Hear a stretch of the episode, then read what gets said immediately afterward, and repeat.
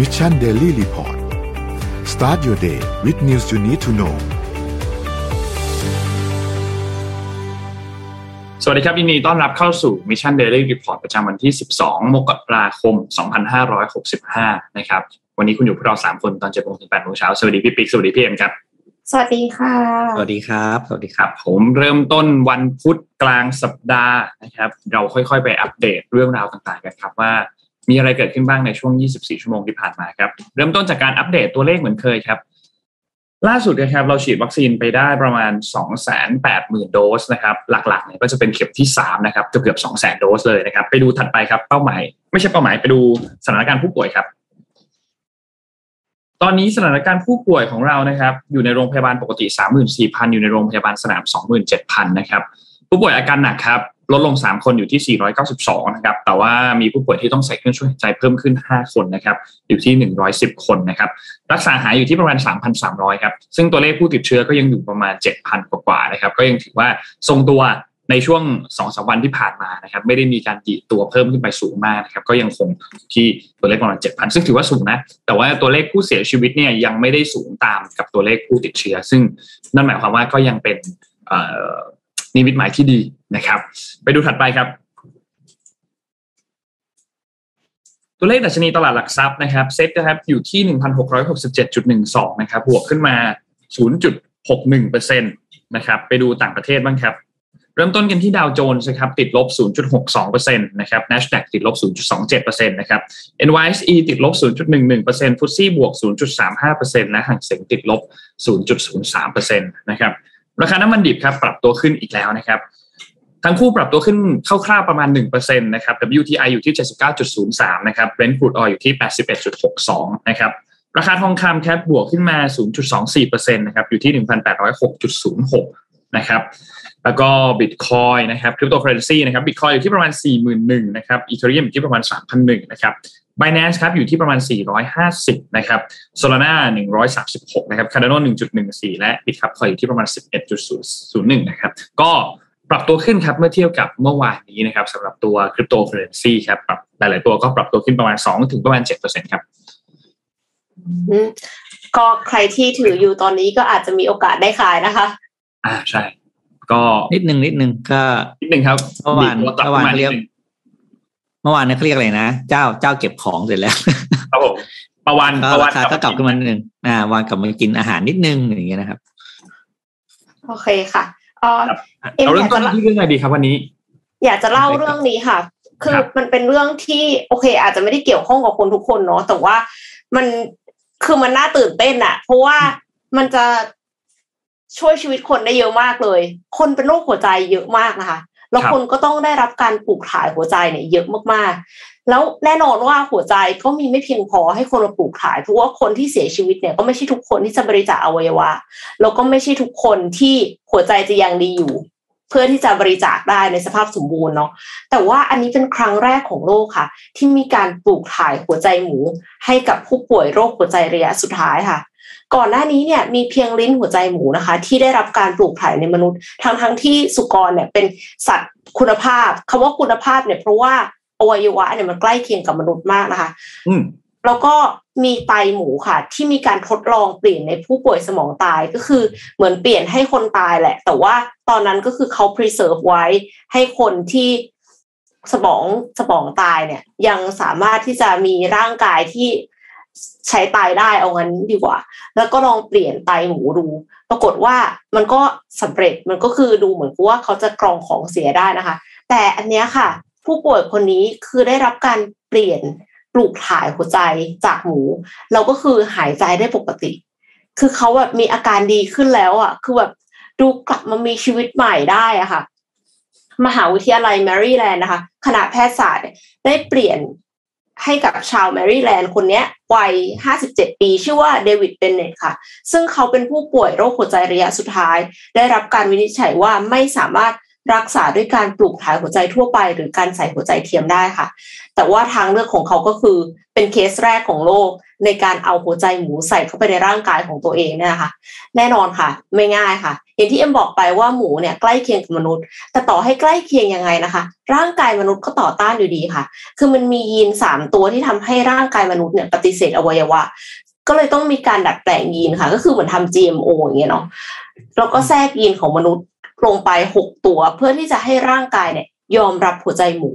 นอกเหนือจากนั้นเนี่ยก็ยังมีการป้องกันให้ไม่ให้เนื้อเยื่อหัวใจหมูเนี่ยเติบโตมากเกินไปนะคะ แล้วก็ เขาเองก็จะต้องได้รับยาเพื่อที่จะต้านไม่ให้ร่างกายเนี่ย ต่อต้านอวัยวะใหม่ที่เข้าไปด้วยนะคะอืมหัวใจหมูที่นำมาปลูกถ่ายเนี่ยมาจากบริษัท r e v i c o r ค่ะ ซึ่งเป็นบริษัทเวชศาสตร์ฟื้นฟูในเวอร์จิเนีย นอกจากนี้เนี่ยคือการดัดแปลง ครั้งเนี้ย มันเป็นมันเป็นการรักษากึ่งทดลองเนาะคือเพราะว่ามันเป็นครั้งแรกของโลกก็ต้องได้รับอนุญาตจาก FDA หรือว่าองค์การอาหารและยาของสหรัฐด้วยนะคะ แล้วในตอนเช้าของวันผ่าตัดเขาก็เอาหัวใจหมูออกแล้วก็ใส่ในอุปกรณ์พิเศษ เพื่อที่จะรักษาสภาพหัวใจของหมูไว้จนถึงระยะเวลาผ่าตัด การปลูกถ่ายก็อย่างที่บอกไปว่าเป็นไปได้ด้วยดีค่ะสามวันหลังการปลูกถ่ายเนี่ย คุณเบนเน็ตเนี่ยก็มีอาการดีขึ้น แพทย์ที่รับผิดชอบการปลูกถ่ายหัวใจหมูเนี่ยเขาก็กล่าวว่าต้องเฝ้าติดตามอาการไปต่อเนื่อง หลายวันจนถึงหลายสัปดาห์คือดูว่าตกลงรอดไหม ดูว่าตกลงว่าเขายังใช้ชีวิตได้ปกติหรือเปล่า มีภาวะแทรกซ้อนอื่นๆไหมนะคะ ทางนี้เรื่องศีลธรรมก็เป็นอีกเรื่องหนึ่งเพราะว่าไม่รู้ว่าปลูกถ่ายไปเสร็จ มีชีวิตอยู่ได้สามวันแล้วเสียชีวิตหรือเปล่า หรือว่าการที่เราจะเพาะหมูขึ้นมาเพื่อที่จะเอาหัวใจมาปลูกถ่าย มันจะต้องคำนึงถึงอะไรบ้างนะคะ อาร์ตแคปแลนศาสตราจารย์ด้านชีวจริยธรรมที่มหาวิทยาลัยนิวยอร์กเนี่ยเขาก็บอกว่ามันยังเร็วเกินไปที่จะเรียกว่าเป็นความสำเร็จ ความสำเร็จจะเกิดขึ้นได้ก็ต่อเมื่อผู้ป่วยคนนี้มีชีวิตที่ดีต่อเนื่องเป็นระยะเวลาหลายเดือน แต่ความเป็นไปได้ที่เขาเสียชีวิตก็ยังมีอยู่ ถึงอย่างไรก็ตามไม่ว่าผลลัพธ์จะเป็นยังไง นักวิจัยก็สามารถที่จะเรียนรู้บางอย่างที่จะทำให้ใช้กับการปลูกถ่ายในอนาคตได้ค่ะ จากเว็บไซต์บริจาคอวัยวะของสหรัฐอเมริกาเนี่ยระบุว่ามีผู้ป่วยในสหรัฐทั้งหมด 16,657 รายที่อยู่ในลิสต์การรอปลูกถ่ายอวัยวะนะคะ แล้วแต่ละวันต้องมีผู้เสียชีวิตเพราะรออวัยวะเฉลี่ย 17 ราย หรือประมาณสองขอโทษค่ะ 6,000 รายต่อปี ดังนั้นเนี่ยคือหัวใจที่ได้รับการเอาบริจาคและสมบูรณ์พอที่จะเอามาเปลี่ยนอะมันมีไม่พออยู่แล้ว การที่เอา อวัยวะของหมูมาใช้อะค่ะ มันก็เลยเป็นอีกทางเลือกหนึ่งแล้วแน่นอนว่าเขาไม่ได้หยุดแค่เรื่องหัวใจเนาะก็คือแต่เดิมเนี่ยมีการปลูกถ่ายลิ้นหัวใจ มีการทดลองเอาไตหมูมาใช้ แล้วก็ตอนนี้มีการปลูกถ่ายหัวใจ อวัยวะอื่นๆ เช่น ตับและปอดก็กำลังอยู่ในช่วงการทดลองเช่นเดียวกันค่ะ นับว่าเป็นอะไรที่น่าตื่นเต้นมากๆเลยค่ะ ก็ใช่เจ๋งได้มากความยินดี จริงคือคือมันเป็นข่าวน่ายินดีจริงๆนะ เวลาที่เราเห็นพวกข่าว invention เกี่ยวกับ medical อะมีสามารถจะปลูกถ่ายได้ สามารถที่จะทำอะไรก็ได้เพื่อที่จะสามารถทำให้คนมีชีวิตต่อไปได้ยาวขึ้นสำหรับคนป่วยอะไรเงี้ยอย่างที่พี่เอ็มบอกครับว่าก่อนหน้านี้เขาเคยปลูกถ่ายไตไปแล้วเมื่อเมื่อปีที่แล้ว แต่ว่าตอนนั้นน่ะเป็นผู้ป่วยที่แบบ เหมือนเหมือนเสียชีวิตแล้วล่ะอ่ามันเสียชีวิตแล้วคือนอนนอนนอน แล้วก็ต้องมีอุปกรณ์เพื่อช่วยพดุงชีพเนี่ยนะครับ แต่ทีเนี้ย มันเป็นคนที่ยังมีชีวิตอยู่ ซึ่งคนเนี้ยเขาเขาให้สัมภาษณ์นะก่อนที่จะก่อนที่จะทำการผ่าตัดอะเขาก็พูดบอกว่าประมาณว่าเขาเขาไม่มีทางเลือกอะไรแล้วอืมเพราะว่าทางเลือกของเขาอันแรกก็คือร่วมกับการปลูกถ่ายอวัยวะรอบนี้ ส่วนอีกอันหนึ่งก็คือเสียชีวิต เพราะฉะนั้นพอเขาไม่มีทางเลือกอะไรแล้วเนี่ยการที่เขาตัดสินใจแบบนี้เนี่ยมันก็เลยแบบเหมือนกับว่า นี่เป็นความหวังเป็นโฮปครั้งสุดท้ายของเขาอะไรเงี้ยแล้วเขาเขาก็หวังว่าหลังจากนี้เขาน่าจะสามารถที่จะฟื้นฟูร่างกายกลับมาได้ ซึ่งเป็นข่าวดีมากอย่างน้อยเราก็ยังมีข่าวดีในข่าวดีเกี่ยวกับเรื่องหมูเนาะจากที่เราเจอปัญหาปัญหาประเด็นราคาหมูแพงโอ้ยไม่ถ้างั้นหมูจะแพงกว่าเดิมอีกนะเออใช่เพใช่ราะว่าจะเอาหัวใจมาปมอุกขายอะค่ะ ไม่แต่ว่ามันก็ต้องแบบแยกกันไงหมูที่แบบสแล้วร้างยังไงมาประชากรหมูก็เยอะกว่าประชากรคนอยู่แล้ว อืมอืมอืมเพียงแต่ว่า เขาเรียกอะไรนะ เครื่องในหมูจะแพงขึ้นไงโอ้ใช่ใช่อดกินแล้วอย่างเงี้ย แต่ไม่ได้ต้องแล้วเขาต้องเอาหมูเขาต้องขายก่อนเออนี่เขาเขาบอกไหมครับว่าหัวใจหมูเนี่ยเอาออกมาตอนไหนตอนที่แบบหมูเขายังไม่ไม่ไม่ไม่ตายใช่ไหมแล้วก็ปุ๊บควักออกมาเลยป่ะอย่างนี้หรือยังไงเขาไม่ได้บอกละเอียดอะค่ะ แต่เข้าใจว่ามันก็ต้องมันน่าจะต้องเป็นอย่างนั้นคือคือเขาเอามาใส่อุปกรณ์พิเศษ เพื่อที่จะแบบอ่ามัมันเป็นกล่องอะเราก็เปิดอ๋อฝายอย่างเงี้ยคือแบบเหมือนข้างในไม่รู้ว่ามีสารอะไรอยู่เพื่อที่จะ preserve ไว้ คือ เอาออกมาก่อน ไม่ได้เอาออกมาแล้วใส่เข้าไปเลย อืมอืมอืมครับเนี่ยนึกคือนนนนไม่รู้ว่าหลายๆท่านเคยดูพวกแบบซีรีส์ของฝรั่งอะไรหรือเปล่ามันจะมีพวกหลาย ๆ ซีรีส์ที่เป็นซีรีส์เกี่ยวกับหมอของฝรั่งอะเขาจะแบบ เวลาต้องใช้อวัยวะที่ได้รับการบริจาคอะมันจะมีคิวต่อยาวมาก แล้วไม่ใช่ผู้ป่วยทุกคนที่จะสามารถที่จะรับตัว อวัยวะที่ที่คนมาบริจาคนี้ได้ มันก็ต้องดูด้วยว่าสามารถเข้ากันได้ไหมในเรื่องของเออสภาพร่างกาย แล้วก็ต้องดูว่าสภาพร่างกายของผู้ป่วยคนนั้นน่ะรับการเปลี่ยนปลูกถ่ายอวัยวะได้หรือเปล่าด้วยเหมือนกัน ซึ่งอันเนี้ยมันเป็นปัญหาที่หนักมาก เพราะว่าการต่อคิวรออวัยวะ พวกเนี้ยมันมีเป็นหลักแสนคนแล้วมีใช่ทุกวันขาดจริงแล้วมีทุกวันแล้วที่อืมสำคัญก็คือมีคนที่เสียชีวิต ไประหว่างที่กำลังรอรอการบริจาคอวัยวะครั้งแบบแบบประมาณใช่นี้ด้วยซึ่งการเข้ามาของอันเนี้ยมันมันเป็นสิ่งที่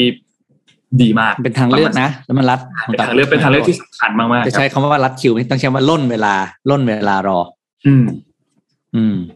เยี่ยมมากนะครับที่มีเรื่องเกี่ยวกับหัวใจต่อเลยแล้วกัน แต่ว่าเรื่องนี้เป็นเกี่ยวกับเทคโนโลยีแหละครับ เป็นที่สวีเดนนะ เมื่อวันที่เจ็ด เจ็ธันวาคมที่ผ่านมานะครับ ก็ที่สวีเดนเนี่ยก็มีการใช้โดรนนะครับ ไปช่วยชีวิตผู้ป่วยที่เป็นที่มีอาการหัวใจหยุดทำงานเฉียบพลันอยู่ที่เรียกว่าเป็นเขาเรียกว่าอะไรนะ ภาษาเขาเรียกว่าอันนั้นแหละเดี๋ยวเดี๋ยวนึกก่อน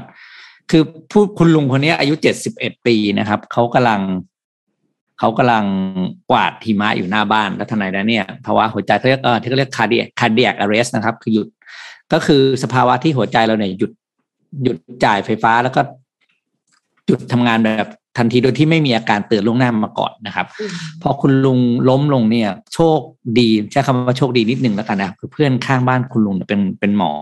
อืมนะครับ ก็โทรไปที่เบอร์หนึ่งหนึ่งสองซึ่งเป็นเบอร์เหมือนกับเบอร์สายด่วนบ้านเราอะเนาะค่ะพอโทรไปปุ๊บเนี่ย คุณคุณคุณหมอบอกว่างงมากเลยแบบไม่ถึงสองนาทีหรือสามประมาณสามนาทีเนี่ยเขาได้ยินเสียงอะไรอยู่บนหัวเขา แล้วก็กลายเป็นโดรนตัวนี้นะครับ ชื่อชื่อเอเวอร์โดรนเนี่ยก็ลอยมาแล้วก็ส่งเครื่องช่วยหายใจชุดอ่าชุดที่เรียกว่าชุดทำ CPR นะครับชุดชาร์จชาร์จไอ้ปั๊มหัวใจเนี่ยมาให้นะครับ แล้วก็ทำให้คุณลุงเนี่ยปลอดภัยนะครับ ซึ่งเรื่องเรื่องนี้ไม่ใช่เรื่องไม่ใช่เหตุการณ์ครั้งแรกนะครับ เพราะว่าตัวเอเวอร์โดเนี่ยได้ทำการทดลองการส่งเครื่องช่วยหายใจ ไม่เครื่องเรียกเครื่องปั๊มหัวใจนี้ ไปให้กับผู้ป่วยแล้วเนี่ยใน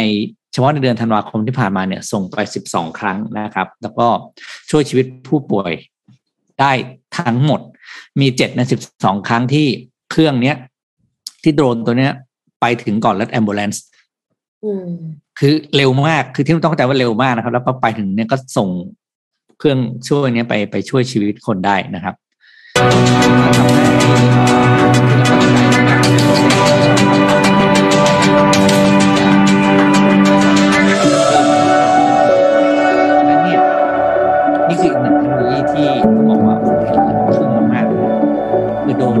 ปุ๊บแล้วก็หย่อนเครื่อ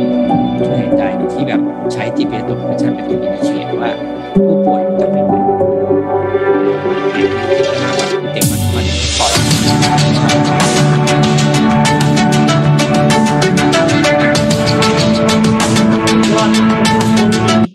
มันก็เลยคือแบบเห็นแล้วแบบว่าโอ้โหสุดยอดมากอันนี้ อืม อันนี้ก็เป็นคลิปจาก BBC นะครับเยี่ยมเลยครับ แล้วก็ เจ้าหน้าที่หรือว่าใครก็ตาม เพราะปกติเนี่ยเครื่องเนี้ยมันจะติดไปกับรถ ambulance เท่านั้นครับค่ะครับ แล้วเราก็บางทีมันไกลเนอะแล้วก็บางอย่างโอเคอย่างประเทศที่การรถติดการจราจร เออแบบอย่างแบบว่าประเทศไทยเออแบบบ้านเราอะเออใช่ไหมแบบเราเนี่ยอืมเนี่ยจะช่วยชีวิตผู้อ่าผู้ป่วยได้มากจริงอืมเห็นอันนี้แล้วนนนึกถึงโฆษณาอันหนึ่งเลย ไม่รู้ว่าหลาย ๆ ท่านดูกันหรือยังก็คือโฆษณา Apple Watch อันล่าสุด เป็นโฆษอนณานะคะที่ เดี๋ยวก่อน fanboy fanboy fanboy ต้องขอนิดนึงขอนิดนึง มันเป็นเป็นโฆษเดี๋ยวลองไปหาดูแล้วกันเดี๋ยวเราหาให้ให้ให้ทีมงานช่วยทิ้งลิงก์มันเป็นโฆษณา Apple Watch แล้ว background ไม่มีอะไรเลยนะ background เป็นแบบเป็นวิวหรือเป็นอะไรอย่างเงี้ย แล้วเป็นเสียงอย่างเดียว แล้วขึ้นมาเป็นตัวอักษร ประมาณว่า เออเป็นคนอะโทรเข้าไปหา emergency call เพื่อที่จะขอความช่วยเหลือแบบรถจมน้ำบ้าง หรือว่าเกิดอุบัติเหตุบ้างอะไรประมาณเนี้ย แล้วโทรผ่านตัว Apple Watch แล้วทำให้เขาสามารถที่จะรอดชีวิตออกมาได้ จากเหตุการณ์นั้นคือโทรขอความช่วยเหลือได้ ซึ่งเป็นโฆษณาที่เรียบง่ายมาก ไม่มีอะไรเลยมีแค่ตัวหนังสือกับ background ฉาก background เล็กๆน้อยๆเท่านั้น แต่ว่านนท์รู้สึกว่ามันค่อนข้าง impact มากสำหรับโฆษณานี้ของ Apple Watch ลองไปดูกันครับแนะนำแนะนำนนท์พามาดูเรื่องถ้าแบตหมดอะคะถ้าแบตหมดก็ก็ก็ก็เหมือนโทรศัพท์แหละครับ ถ้าแบตหมดก็ช่วยอะไรไม่ได้อันนั้นก็เซฟแบตเตอรี่ไว้ด้วยนะครับเผื่อ emergency นนท์พามาดูเรื่องหมูกันต่อครับพี่เอ็มยังอยู่เรื่องหมูครับ แต่ว่านนท์พามาหมูที่ไทยบ้างเพราะว่าเมื่อวานนี้เนี่ยทางด้านของรัฐบาลมีการขยับตัวมาตรการช่วยเหลือครับอืมเมื่อวานนี้ค่ะวันอังคารนะครับครมเขาก็มีการประชุมกันและสุดท้ายก็มีการอนุมัติตัวงบกลางจำนวน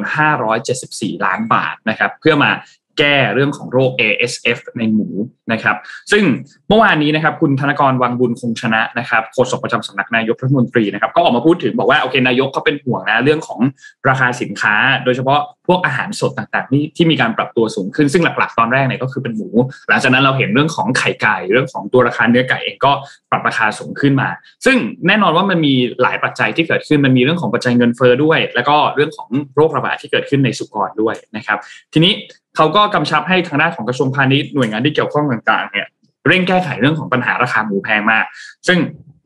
ตอนนี้ก็เลยมีการอนุมัติงบกลางออกมา 574 ล้านบาทนะครับ เพื่อป้องกันการระบาดของ ASF นะครับ ซึ่งมีเกษตรกรบางส่วนเนี่ยได้ทำลายสุกรไปแล้วในช่วงวันที่ 23 มีนาจนถึงวันที่ 15 ตุลาในปี 64 ปีที่แล้วเนี่ยนะครับ แต่ว่าเขายังไม่ได้รับเงินเยียวยารวมแล้วเนี่ย 4,941 คนนะครับ ซึ่งมีสุกรทั้งหมด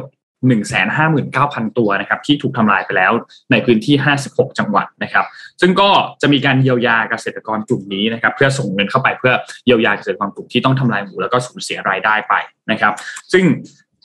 ทีนี้มันมีประเด็นอันหนึ่งก็คือ หลังจากนั้นไม่นานครับในช่วงเวลาใกล้ๆ กันนี่แหละ ทางด้านของกรมปศุสัตว์เนี่ยก็ออกมาแถลงเช่นเดียวกันว่า ที่เขาขอเวลา 2 วันก่อนหน้านี้ที่พี่แจ็คเล่าให้ฟังเนี่ย ต้องการที่จะไปตรวจตัวเชื้ออหิวาแอฟริกาในสุกรหรือว่าตัว ASF เนี่ยนะครับจากตัวอย่างที่เก็บในโรงฆ่าสัตว์แห่งหนึ่งนะครับ สุดท้ายก็ไปตรวจมาล้วไปตรวจมาแล้วแล้วก็พบว่าโอเค ยืนยันแล้วว่าเป็นเชื้อ ASF จริง ๆ จากกรมปศุสัตว์นะครับ ก่อนหน้านี้เนี่ยทางเป็นทางด้านของภาคีสัตวแพทย์นะครับ ที่ออกยืนยันว่ามีจริง ๆ แล้วก็ส่งเอกสารไปให้แล้วเนี่ยนะครับอะสุดท้ายทางด้านกรมปศุสัตว์ก็ออกมา แล้วก็บอกว่าเจอจริง ๆ เขาทำการเป็น surface swab เนี่ยนะครับแล้วก็เป็น blood sampling เนี่ยจำนวนทั้งหมด 309 ตัวอย่าง แล้วก็ผลวิเคราะห์เนี่ยพบว่าจาก 309 นะมี 308 ที่มี308ที่เป็นลบแล้วก็พบผลบวกที่เป็นเชื้อเนี่ยหนึ่งตัวอย่าง ซึ่งนั่นหมายความว่าก็มีจริงๆนะครับ และก็บอกว่าเป็นครั้งแรกที่มีการยืนยันการพบเชื้อไวรัสชนิดนี้ในประเทศไทยด้วยนะครับกรมปศุสัตว์ก็เลยตั้งชุดเฉพาะกิจขึ้นมา แล้วก็เข้าสอบสวนทางด้านโรคระบาดวิทยานะครับ แล้วก็บอกว่าประชาชนเนี่ยไม่ต้องตระหนักเพราะว่า ASF เนี่ยเป็นโรคติดต่อเฉพาะในสุกรเท่านั้น จะไม่ติดต่อสู่คน แล้วก็ไม่ติดต่อสู่สัตว์ชนิดอื่นนะครับ เพราะฉะนั้นผู้บริโภคสามารถที่จะรับประทานเนื้อสุกรได้อย่างปลอดภัยนะครับ แต่ยังไงก็ตามต้องปรุงให้สุกนะ เนื้อสุกรต้องปรุงสุกอยู่แล้วนะครับ ไม่ว่าจะยังไงก็ห้ามกินดิบอยู่แล้วสำหรับค่ะผมครับพยาธิเยอะค่ะก็ปรุงให้สุกไปตามปกติอยู่แล้วนะครับ นี่ก็เป็นความเคลื่อนไหวที่เกิดขึ้นจากทางด้านของกรมปศุสัตว์ เชื่อมต่อกับทางด้านของที่ประชุมคอรมอที่มีการจ่ายเงินเอ้ยที่มีการจ่ายตัวงบประมาณงบกลางออกมา เพื่อเยียวยาทางด้านเกษตรกรนนให้ดูตัวเลขของเกษตรกรปัจจุบันนิดนึงครับว่าเกษตรกรที่เป็นผู้เลี้ยงสุกรในประเทศไทยเนี่ยนะครับ เมื่อกี้มีที่ได้รับการเยียวยาคือ 4,941 รายใช่ไหมครับ แต่ว่าเกษตรกรทั้งหมดที่เลี้ยงสุกรในประเทศเนี่ยมี 187,272 ราย นะครับซึ่งส่วนใหญ่แล้วเนี่ยก็จะเป็นเกษตรกรรายย่อยนะครับประมาณ 184,000นะครับซึ่งก็จะมีสุกรอยู่เนี่ยค่อนข้างเยอะเลยนะครับมีสุกรขุน 2.2 ล้านตัว สุกรพันเนี่ย390,000ตัว แล้วก็มีลกสุกรเนี่ย689,000ตัวนะครับแล้วก็จะมีเกษตรกรรายใหญ่อีก3,000กว่ารายนะครับซึ่งเกษตรกรรายใหญ่เนี่ย3,000กว่ารายเนี่ยมีเลี้ยงสุกรขุน 5.7 ล้าน สุกรพันธุ์6แสนแล้วก็มีลูกสุกร 1.5 ล้านนะครับก็ต้องบอกว่า ประมาณนี้สำหรับภาพรวมของสุกร และก็เกษตรกรที่เลี้ยงสุกรในประเทศไทยครับค่ะเอ่อพากันไปต่อที่เรื่องของวิทยาศาสตร์สุขภาพกันอีกสักนิดหนึ่งแล้วกันนะคะ เป็นเรื่องการตรวจมะเร็งลุกลามจากเลือดค่ะ เพื่อที่จะช่วยพยากรณ์โรคก่อนที่มะเร็งจะลุกลามไปนะคะ คืออย่างที่ทุกท่านก็ทราบกันดีว่าโรคมะเร็งเนี่ยเป็นโรคที่ฆ่าชีวิตผู้คนจำนวนมากนะคะแล้วก็ตอนเนี้ย มันก็ยากที่จะรักษานะคะ เพราะว่ากว่าที่จะรู้ว่าเป็นมะเร็งลุกลามเนี่ยก็คือต้องทำการฉายแสง ซึ่งก็กลายเป็นว่า หมายถึงว่าถ้าสมมุติว่าลุกลามไปแล้วเนี่ย มันก็ยากละที่จะรักษานะคะดังนั้นนักวิทยาศาสตร์ นักวิจัยจากมหาวิทยาลัยออกซฟอร์ดเนี่ยก็เลยคิดค้นเทคนิคใหม่ค่ะ ที่เรียกว่า NMR ค่ะ Metabolite Metabolomics ซึ่งจะอาศัยสาร Metabolite หรือสารที่เกิดขึ้นจากกระบวนการชีวเคมีของเซลล์ เป็นตัวช่วยบ่งบอกว่ามะเร็งเนี่ยได้มีการแพร่กระจายออกไปแล้วค่ะ ดร.เจมส์ลาร์กินแพทย์ผู้เชี่ยวชาญด้านมะเร็งวิทยาเนี่ยกล่าวว่าเซลล์แต่ละชนิดสามารถผลิต metabolite ออกมาได้แตกต่างกัน ซึ่งขึ้นอยู่กับชนิดของเซลล์ในแต่ละส่วนของร่างกาย แล้วก็แน่นอนว่าเซลล์มะเร็งระยะลุกลามเนี่ยสามารถสร้างสาร metabolite ในรูปแบบที่แตกต่างจากเซลล์มะเร็งที่เป็นเซลล์มะเร็งเฉพาะที่ได้เช่นกันค่ะ นักวิจัยเนี่ยมีการจัดเก็บข้อมูลในรูปแบบของสาร metabolite ในมะเร็งระยะลุกลามที่จะสร้างขึ้น เพื่อที่จะให้ผู้ป่วยมะเร็งเนี่ย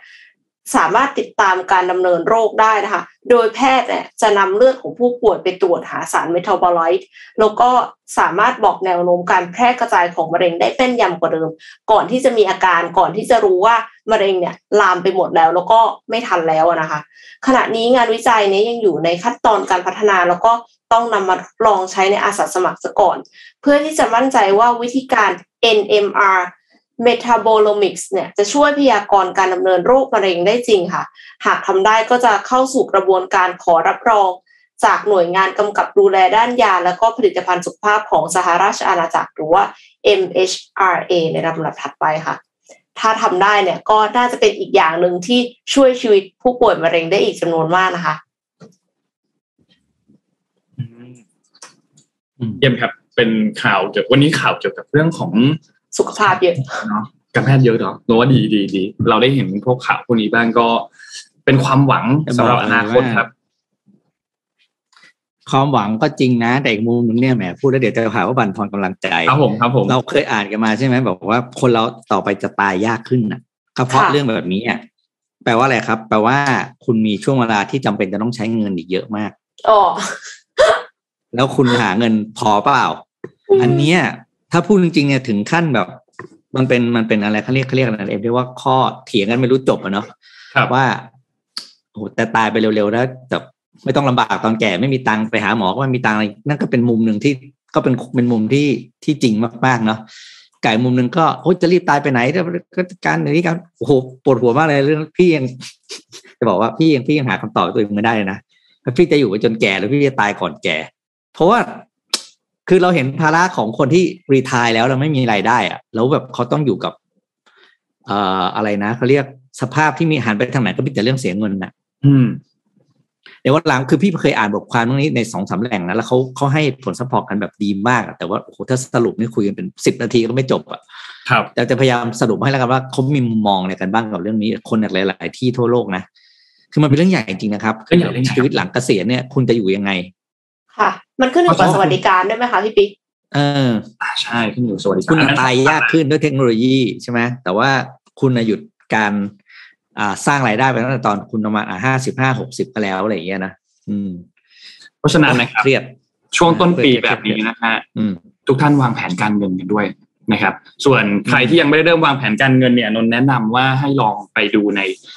SCB Easy Invest ก็ได้นะครับ ลองไปดูในนั้นก็ได้มีการลงทุนต่างๆ ที่ทุกท่านเนี่ยน่าจะสามารถเข้าไปมองหาตัวช่วยได้ หรือว่าใครที่มีคำถามสอบถามก็สามารถโทรไปสอบถามได้ที่ SCB Call Center ก็ได้นะครับ เพื่อว่า ต้นปีแบบเนี้ยวางแผนการลงทุนไปเลย เราจะได้สบายสบายๆตลอดทั้งปีนะครับ วางแผนไปเลยทีเดียว แล้วก็ค่อยๆตัดเงินลงทุนไปเรื่อยๆนะครับ ก็อย่าลืมครับ SCB Easy Invest ครับ ฝากไว้ด้วยนะครับ ไปต่อครับอืมเดี๋ยวพี่พาไปดูบทความหนึ่งของ The Economist นะครับ ก็เขาสรุปว่าสิบเหตุการณ์หรือเทรนด์โลกที่น่าจับตามองในปี 2022 มีอะไรบ้างนะครับ เป็นสิบเหตุการณ์ใหญ่ ๆ ที่จะเกิดขึ้นนะ แล้วมันจะส่งผลกระทบระดับใหญ่มากกับโลกใบนี้ของเรานะครับ เรื่องแรกครับก็คือเรื่องของการเมืองครับ เป็นเรื่องของเขาใช้หัวข้อนี้เลยนะ คือ democracy กับ autocracy นะครับ ก็คือในปีนี้มันจะมีการเลือกตั้งมิดเทอมของที่อเมริกาครับแล้วก็จะมีการประชุมใหญ่ของพรรคคอมมิวนิสต์จีน ซึ่งสองประเทศนี้ก็เป็นสองประเทศมหาอำนาจอยู่แล้วนะครับ สิ่งที่เราจะได้เห็นความเคลื่อนไหวครั้งสำคัญเนี่ยจากทั้งสองประเทศหนึ่ง จะมีหลายเรื่องด้วยกันเลยครับไม่ว่าจะเรื่องของการค้าขายเทคโนโลยีนะครับ การทำเทรดวอลการพัฒนาวัคซีนถึงแม้กระทั่งการแข่งกันเรื่องไปพัฒนาเรื่องเทคโนโลยีทางอวกาศนะครับสองประเทศนี้ยังไงก็ยังสู้กันต่อนะครับ อย่างเมื่อสองสามวันก่อนใช่ไหมพี่เอ็มเอามาอ่านข่าวว่าจีนปีที่แล้วปล่อยข่าวไปปล่อยข่าวปล่อยดาวเทียมไปห้าสิบเจ็ดดวงใช่ไหม ก็คือ week week ละดวงอะนะครับแปลว่าสองนี้เรื่องนี้ยังไม่จบแน่นอนนะครับ แล้วเทคโนโลยีทางอวกาศจะเป็นตัวบอกมิติถึงความเป็นผู้นำของโลกในอีกแง่มุมนะครับข้อเทรนที่สองครับคือเรื่องของเขาเรียกว่า pandemic to endemic ครับก็คือโรคระบาดใหญ่จะกลายเป็นโรคประจำถิ่นนะครับ เราจะมียาต้านไวรัสชนิดใหม่มีการรักษาภูมิอะไรต่างๆ ที่ดีขึ้นในขณะเดียวกันเนี่ย ประเทศที่ด้อยพัฒนาเนี่ย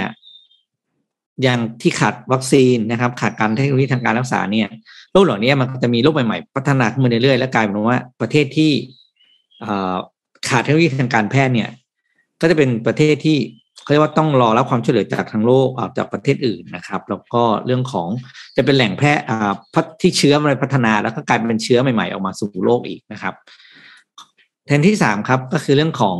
ราคาสินค้าที่เพิ่มขึ้นแล้วก็เงินเฟ้อนะครับ แน่นอนว่าเราเห็นว่าทุกอย่างในปี 2021 เนี่ยมันกลับมาราคาขึ้นหมดนะครับ พลังงานนะครับ อาหารทุกอย่างนะครับ ซึ่งมันผลกระทบจากปี 2020 แม้ว่าธนาคารกลางของทุกประเทศทั่วโลกเนี่ยหรือว่ากระทั่ง World Bank เองด้วยเนี่ยก็จะบอกว่าการที่มีอินฟลชันเนี่ยจะเป็นเรื่องชั่วคราวนะครับ แต่ว่ามันเชื่อไม่ได้อะมันเชื่อไม่ได้เสมอไปนะครับ แล้วก็โดยโดยเฉพาะในบางภูมิภาคของโลกนะอย่างที่สหราชอาณาจักรเนี่ยหลังจากที่ตัวอังกฤษเนี่ยเขาทำ Brexit ไปแล้วเนี่ยนะครับ มันจะเกิดเรื่องของอการขาดแคลนแรงงานนะครับ ซึ่งทำให้คอสต้นทุนในการผลิตต่างๆเนี่ยเพิ่มขึ้นนะครับ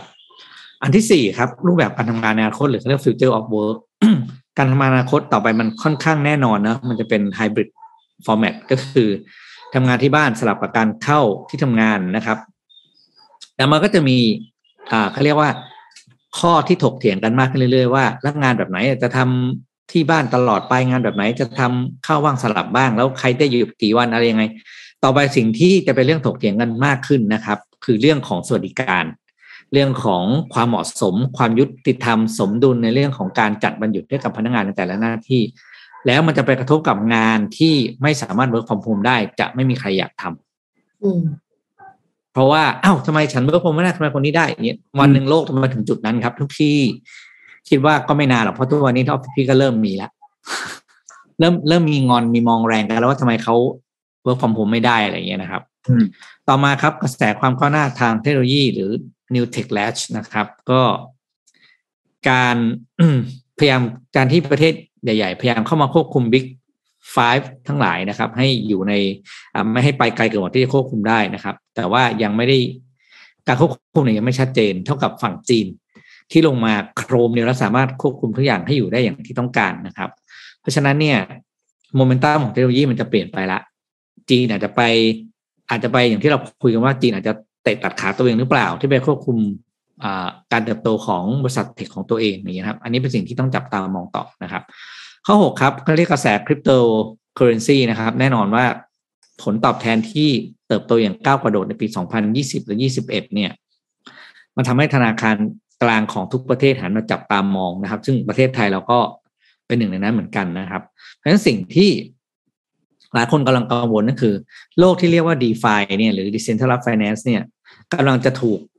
อำนาจต่างๆ เข้าจัดการแล้วกลายเป็นว่า d e f าสุดท้ายจะเป็น d e f าจริง ๆ หรือเปล่า นะครับคือโมเมนตัมมันกำลังไปในทิศทางของเขาเนี่ยแล้วก็ภาครัฐของทุกประเทศเนาะก็เข้าประชันจะเข้าไปจัดระเบียบไปควบคุมนะครับ อันนี้เป็นสิ่งที่ต้องดู เพราะว่าเม็ดเงินที่อยู่ในกระแสของคริปโตเคอเรนซีเนี่ยไม่น้อยนะครับแล้วพอคุมมากๆเนี่ยพอ value มันหายไปเลยเนี่ยเหมือนกับคุณก็ไปลดมูลค่าเศรษฐกิจที่อยู่ในนั้นนะครับข้อ7ครับเป็นเรื่องของ climate crunch นะครับหรือที่เรียกว่าเรื่องของภัยธรรมชาติต่างๆ จะสังเกตเห็นว่า ภัยธรรมชาติที่เกิดขึ้นมันแรงขึ้นเรื่อยๆ ไม่ว่าจะเป็นเหตุการณ์ไฟป่านะครับคลื่นความร้อนน้ำท่วมนะครับ เกิดขึ้นบ่อย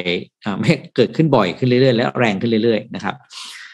และยังไม่เห็นท่าทีที่ชัดเจนหรือเร่งด่วนมากพอจากประเทศที่มีเรื่องของคาร์บอนนะครับ ได้อย่างเต็มที่นักนะครับ ข้อแปดอีคนิสพูดถึงเรื่องของปัญหาธุรกิจท่องเที่ยวครับว่ายังไม่เห็นโอกาสฟื้น ราะว่ามันมีโรคนู้นโรคนี้เข้ามาเรื่อยๆนะครับเพราะฉะนั้นเนี่ยธุรกิจท่องเที่ยวยังเป็นธุรกิจที่น่าเป็นห่วง และสามารถเที่ยวได้คือต้องเป็นการเที่ยวที่มีการปรับปรับปรุงวิธีการทำธุรกิจของเขาเองนะครับ ให้เหมาะสมกับ local people นะครับธุรกิจท่องเที่ยวแน่นอน ทุกประเทศเหมือนกันหมด คือธุรกิจท่องเที่ยวพึ่งพานักท่องเที่ยวจากต่างจากต่างประเทศ เพราะฉะนั้นวันนี้ทุกคนต้องปรับตัวคือทำยังไงให้คนในประเทศตัวเองหันมาเที่ยวตัวเองให้ได้มากที่สุด อันที่เก้าครับก็คือการแข่งขันเกี่ยวกับธุรกิจทางด้านอวกาศนะครับ อันนี้เขาใช้คำว่าธุรกิจเลยนะครับ ก็คือต่อไปธุรกิจมันจะเป็นอ่าอวเทคโนโลยีทางอวกาศมันจะพัฒนาขยายมาเป็นธุรกิจที่จับต้องได้มากขึ้น อย่างเช่น เราเริ่มเห็นนะการมีซื้อตั๋วเพื่อขึ้นไปเที่ยวอวกาศนะครับ มากขึ้นต่อไปปีนี้ก็จะเห็นมากขึ้นนะครับ ข้อสุดท้ายครับ อันนี้เป็นเรื่องของเขาเรียก political football ก็คือการเมืองในที่ อยู่ในปนอยู่ในเรื่องของฟุตบอลนะครับจริงๆแล้วมันรวมถึงกีฬาประเภทอื่นด้วย ปีนี้จะมีวินเทอร์โอลิมปิกที่จีนนะครับในเดือนกุมภาพันธ์นี้ประมาณทักสามสัปดาห์นะครับ เราเห็นแล้วว่ามีการบอยคอรดกันในเรื่องของไม่ไม่ส่งเจ้าหน้าที่รัฐไปร่วมนะครับ ซึ่งแน่นอนว่าน่าเป็นอันหนึ่งแล้ว สิ่งที่จะได้เห็นนั้นน่าจับตามองต่อไปคือฟุตบอลโลกที่กาตาร์ที่กลางปีนะครับว่าจะมีการ boycott หรือจะมีอะไรมีการเมืองอะไรเข้าไปแทรกแซงหรือเปล่านะครับ อันเนี้ย เป็นสิ่งที่น่าจับตามองครับ นี่คือสิบเหตุการณ์ที่จะเกิดขึ้นในปีนี้หรือสิบเทรนด์นะครับ ที่คิดว่าน่าจับตามองและส่งผลกระทบกับมนุษยชาติอย่างเรานะครับ โดย The Economist ครับ น่าสนใจมากค่ะ คือยังไงเทรนด์โลกเนี่ยเราก็ต้องรู้นะคะ เพราะว่าคือหลาย ๆ อย่าง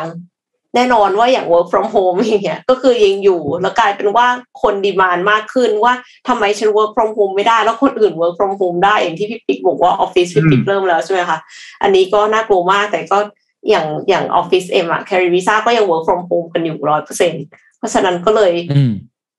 แต่ว่ามันมีบางอย่างนะพี่ปิ๊กคือ dynamic ของทีมมันไม่ได้อะค่ะ บางที คือก็เหมือนอาจจะต้องนัดมาเจอกันบ้างหรือเปล่าคือพี่อะ ปีที่แล้วพี่ก็ทำงานให้อีกสองที่เนาะมีที่หนึ่งเนี่ยเขา work from home ร้อยเปอร์เซ็นต์เฮ้ยมันสั่งงานไม่ได้เลยอะคือการสั่งงานผ่านซูนมันงานมันไม่เดินไงคือคุณสั่งงานผ่านซูเนี่ยมันไม่มันเหมือนคุณนั่งทำงานแล้วคุณนั่งมองเขาว่าเขาจะทำเปล่าอะแล้วบางทีเขามีปัญหาเขาติดเขาทาไม่ได้ใช่ไหมซึ่งเรื่องไม่ว่ากันนะคนมันทำไม่ได้เขาไม่เข้าใจในสิ่งที่เราอยากจะได้เนี่ย การได้นั่งทำงานตรงหน้าด้วยกันเนี่ยโหมันง่ายกว่าเยอะเลยอะครับ แล้วเขาเองเขาก็ทำงานรอบเดียวใช่ไหมเราเองเราก็พูดรอบเดียว มันทุกอย่างพี่ว่ามันมันดีกว่าเยอะนะ แต่เขาเข้าใจนะ ในเรื่องของความปลอดภัยอะไรเงี้ย อืม ซึ่งไปต่อซึ่งต้องบอกว่านนมีข่าวร้ายมาแจ้งด้วยครับ พี่ๆท่านผู้ฟังทุกท่าน คือต้องบอกว่าเป็นข่าวร้ายที่ไม่อยากแจ้งเลย แล้วก็ไม่อยากให้เกิดขึ้นด้วยเหมือนกัน ก็คือเรื่องของสถานการณ์ของงาน MDR on stage นะครับ ก็ด้วยสถานการณ์ตอนนี้นะครับ มีแนวโน้มที่จะรุนแรงหรือรุนแรงมากขึ้นสำหรับโควิด -19 นะครับ ก็ทำให้การจัดงานต่างๆ ที่ต้องรวมคนจำนวนมากมารวมตัวกันอย่างงานนี้เนี่ยเราก็รวมตัวกันร้อยกว่าคนใช่ไหมครับ รวมทีมงานด้วยรวมท่านผู้ชมด้วยเนี่ยน่าก็ก็น่าจะเกือบเกือบประมาณ 120ถึง130 คนนะครับ ซึ่งก็ก็มีความเสี่ยงค่อนข้างเยอะเพื่อความปลอดภัยของทุกท่านด้วยนะครับ ทางทีมงานเลยก็แจ้งมานะครับว่าขออนุญาตเลื่อนวันจัดงาน NDR on stage นะครับจากเดิมเนี่ย เราจะจัดกันช่วงปลายเดือนนี้ในช่วงปลายเดือนมกราคมนะครับ เราจะเลื่อนกันไปเป็นวันที่ 19 มีนาคม ปีนี้อยู่นะครับ 2565 นะครับ เวลาเป็นเวลาเดิมนะครับ ตอนบ่ายครึ่งถึงตอน 5 โมงครึ่งนะครับ และสถานที่เองก็เป็นที่เดิมนะครับ ที่ออดิทอเรียมชั้น 6 อาคาร True Digital Park นะครับสถานที่จัดงานเป็นที่เดิมเลยนะครับ ส่วนเรื่องของการประกาศรายชื่อผู้มีสิทธิ์เข้าร่วมงานทาง อีก 40 ท่านนะครับ ทางทีมงานก็จะอัปเดตเพิ่มเติมในภายหลังนะครับ คิดว่าเร็วๆนี้เนี่ยก็จะมีการอัปเดตแล้วนะครับ ก็สามารถติดตามประกาศได้ที่หน้าเพจ Mission to the Moon เลยนะครับ ซึ่งถ้าใครมีข้อสงสัยเพิ่มเติมนะครับ สามารถทักมาถามแอดมินได้เลย ถามสมบูรณ์ก็ได้นะ inbox เข้ามาใน Facebook หรือว่า inbox เข้ามาที่ Line Official ที่ at mission to the moon ก็ได้นะครับ ทางทีมงานก็ ขออภัยมาอย่างสูงด้วยสำหรับความไม่สะดวกที่เกิดขึ้นนะครับ ก็จะให้มีความปลอดภัยเกิดขึ้นจริง ๆสำหรับงานนี้นะครับ ก็เลยขออนุญาตเลื่อนไปก่อน แต่ไม่ต้องห่วงครับ เราจะได้เจอกันสักวันหนึ่งแน่นอนครับ ขอให้ทุกท่านมีความหวังไว้ครับหวังว่าจะไม่ถูกเลื่อนไปอีกนะมีนาคมเท่านั้นอีกแค่ประมาณสองเดือนสองเดือนประมาณสองเดือน เราได้เจอกันแน่นอนนะครับ ก็ขออภัยทุกท่านจริง ๆ นะครับ ฟังดูเศร้าค่ะมันเป็นข่าวเศร้านิดนึงเนาะนนท์พามาดูเรื่องราวต่อครับอะเรื่องนี้ไม่เศร้ามากครับ พาไปดูที่สหรัฐอเมริกาครับเมื่อกี้เทรนด์หนึ่งที่พี่ปิ๊กพูดถึงเนี่ยก็คือเรื่องของเงินเฟอ้อที่กำลังจะเพิ่มขึ้น นนท์มีทั้งสองด้านเลยก็คือทางด้านของเฟดนะครับแล้วก็ทางด้านของธปทธนาคารแห่งประเทศไทย เราไปดูที่อเมริกาก่อนครับเจอโรมพาวเวลเนี่ยเมื่อวานนี้เนี่ยมี breaking news ออกมานะครับลงในสื่อหลายสื่อเลยไม่ว่าจะเป็น Bloomberg ลง CNBC อยู่บนสุดเลยนะครับ บอกก็ออกมากล่าวต่อคณะกรรมการการธนาคารประจำวุฒิสภานะครับ พูดถึงบอกว่าอัตราดอกเบี้ยหลังจากนี้จะเป็นอย่างไรนะครับเจอโรมพาวเวลเนี่ยเขาก็ออกมาพูดถึงบอกว่า we probably remain remain in an era of very low interest rate นะครับนั่นหมายความว่าเราจะอยู่ในยุคที่แบบดอกเบี้ยมันยังคงต่ำต่อไปอีกนานเลย นะครับซึ่งก็ส่งผลให้ตลาดหลายอย่างเนี่ยมีการปรับตัวลดลงนะครับไม่ว่าจะเป็นพวกบอลยูหรือเป็นพวกอะไรต่างๆนะครับซึ่งเจอร์มพาเวลเนี่ยบอกว่าค่าเงินเฟ้อที่ตอนนี้กำลังเจอปัญหาอยู่เฟดเองก็ทราบแล้วนะครับแล้วก็เริ่มมีการออกมาตรการต่างๆมา ไม่ว่าจะเป็นการถอนตัวเงินที่อัดลงไปก่อนหน้านี้ลงมานะครับ แล้วก็เตรียมที่จะขึ้นอัตราดอกเบี้ยด้วยนะครับ หลังจากที่มีการพลอตออกมาให้ดูว่าปีนี้จะขึ้นสามครั้งเนี่ยนะครับ ซึ่งก็ เจอร์มพาเวลเองก็บอกว่า ภาวะเงินเฟอ้อที่สูงขึ้นในตอนนี้เนี่ยจะจบลงภายในช่วงกลางปีนี้นะครับแล้วก็แนะนำให้ทางด้านของนักลงทุนเนี่ยดูพวกตลาดตลาดให้ดีพวกดัชนีค่าเงินเฟอ้อต่าง ๆ ของสหรัฐเนี่ยอาจจะทำให้ตลาดมันผันผวนในช่วงเวลาวันสองวันหลังจากนี้นะครับแต่อย่างไรก็ตาม สิ่งที่ควรจับตามองที่สุดก็คือเรื่องของการพูดถึงอัตราดอกเบี้ยนะครับว่าอัตราดอกเบี้ยยังคงอยู่ในระดับที่ต่ำต่อไปแน่นอน ทีนี้มันส่งผลกระทบต่ออะไรบ้าง อันนึงก็คือเรื่องของตัวบอลยูบอลยูเนี่ยมันเป็นตัวพันธบัตรระยะยาวนะครับ มันก็อาจจะส่งผลทำให้มันปรับตัวลดลงมานะครับ ก่อนหน้านี้เนี่ยมันขึ้นไปในช่วงวันอาทิตย์ พอมีเอ่อจอร์มพาเวลคุณเจอร์มพาเวลออกมาพูดถึงเนี่ยมันก็ปรับตัวลดลงมาเล็กน้อยนะครับ แต่ภาพรวมหลังจากนี้เนี่ยเราต้องมองกันต่อครับว่า การที่อัตราดอกเบี้ยยังคงอยู่ในระดับที่ต่ำต่อไปเนี่ยมันก็แน่นอนว่าสินทรัพย์ที่มีความเสี่ยงสูงๆเนี่ยมีดอกเบี้ยสูงๆ แต่มันก็มีความเสี่ยงสูงเช่นเดียวกันเนี่ยมันก็มีแนวโน้มที่เงินก้อนใหญ่ ๆ มันจะถูกไหลเข้าไปตรงนั้นนะครับเพราะฉะนั้นหลังจากนี้เนี่ยพวกสินทรัพย์ที่มีความเสี่ยงสูง เช่นพวกตลาดหุ้น หรือเป็นคริปโตเคอเรนซีที่ไม่ใช่พวก stable coin นะครับเป็นพวกคริปโตเคอเรนซีที่มีความเสี่ยงสูงๆต่างๆเนี่ยก็มีแนวโน้มที่อาจจะมีเงินไหลเข้าไปในตรงนั้นมากขึ้น ซึ่งก็แน่นอนว่าส่งผลดีต่อพวกคริปโตเคอเรนซีนั่นแหละนะครับซึ่งหลังจากนี้เนี่ยก็ต้องรอติดตามดูครับว่า เงินเฟ้อที่เฟดบอกว่าจะจบในช่วงกลางปีนี้เนี่ยมันจะสามารถจบได้จริงหรือเปล่านะครับเพราะมันส่งผลกระทบต่ออะไรหลายอย่างที่ทุกคนทราบ นี่คือสิ่งที่ทางด้านของธนาคารกลางสหรัฐเนี่ยออกมาพูดถึงคุณเจอโรมพาวเวลนะครับ ทีนี้ถัดมาครับคือในประเทศไทยครับเมื่อวานนี้เนี่ยทางด้านของผู้ว่าธนาคารแห่งประเทศไทยนะครับ คุณเศรษฐพุทธนะครับ สุทธิวาทนลพุทธนะครับ ก็ออกมาพูดถึงเหมือนกันว่าในในงาน Meet the Press เนี่ยนะครับ พูดถึงเรื่องของสถานการณ์เงินเฟอ้อของประเทศที่ตอนนี้มันมีแนวโน้มสูงขึ้น อย่างที่นนพูดถึงเล่าให้ฟังในข่าวของราคาหมูที่แพงขึ้นนะครับ ว่าราคาหมูที่แพงขึ้นเนี่ยโอเคมันมีปัจจัยหลัก ๆ ก็คือเรื่องของโรคระบาดที่เกิดขึ้น แต่มันก็มีราคาอื่นๆเหมือนกันที่มัน เฟอ้อสูงขึ้นไป ไม่ว่าจะเป็นพวกของราคาไก่ราคาไข่ไก่ ราคาของใช้ทั่วไป และรวมถึงตัวราคาน้ำมันด้วยนะครับซึ่งธนาคารแห่งประเทศไทยเนี่ยออกมาบอกว่าแนวโน้มดูแล้วเงินเฟอ้อยังไม่น่าเป็นห่วงเท่าไหร่ แล้วก็อัตราเงินเฟอ้อทั่วไปยังคงอยู่ในกรอบเป้าหมายที่ธนาคารแห่งประเทศไทยเนี่ยตั้งไว้ก็คืออยู่ที่ประมาณ1ถึง3เปอร์เซ็นต์นะครับแต่ถ้าหากว่ามันหลุดกรอบออกมาจริง ๆ แล้วมันหลุดกรอบออกมาสูงมากเนี่ยนะครับเขาคาดการณ์กันว่าปีนี้เนี่ย จะอยู่ที่ประมาณ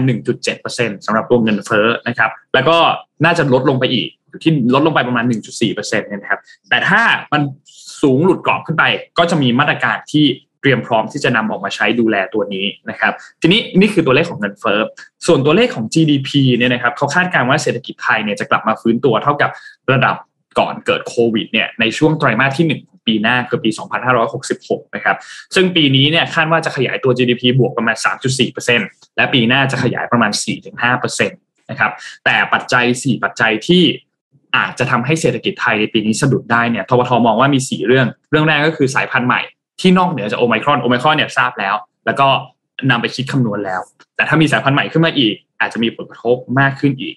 แล้วก็ขึ้นอยู่กับว่ามันเป็นสายพันธุ์ที่มาแบบไหนมาแล้วรุนแรงไหมหรือมาเร็วแล้วก็หายไปเร็วนะครับ สองคือเรื่องของอัตราเงินเฟ้อถ้าไม่ได้อยู่ในกรอบจริง แต่ทบทมองว่าไม่น่าเป็นห่วงนะครับสามคือการเพิ่มของหนี้ที่ไม่ก่อเกิดไปได้ หรือว่าที่เขาเรียกกันว่า NPL นะครับแล้วก็สี่คือความผันผวนของเศรษฐกิจโลกนะครับทบทออกมายอมรับครับว่าเศรษฐกิจไทยเนี่ยฟื้นตัวช้ากว่าประเทศอื่นเมื่อเราเปรียบเทียบกันนะครับ เพราะว่าไทยเองก็พึ่งพาการท่องเที่ยวค่อนข้างเยอะนะครับแล้วภาคการท่องเที่ยวในช่วงหนึ่งสองปีที่ผ่านมาทุกคนก็ทราบไปอยู่แล้วว่า ได้รับผลกระทบตกกับผลกระทบกันอย่างหนักมาก ๆนะครับ เพราะฉะนั้นหลังจากนี้เนี่ย เราก็ต้องดูครับ เพราะว่าการที่การท่องเที่ยวมันหายไปมันส่งผลกระทบต่อการจ้างงาน พอการจ้างงานมันยังไม่กลับมา ก็ส่งผลกระทบต่อหนี้ครัวเรือนต่อเป็นอีกระลอกหนึ่งทำให้สัดส่วนตรงนี้มันมีค่อนข้างสูงนะครับ แล้วก็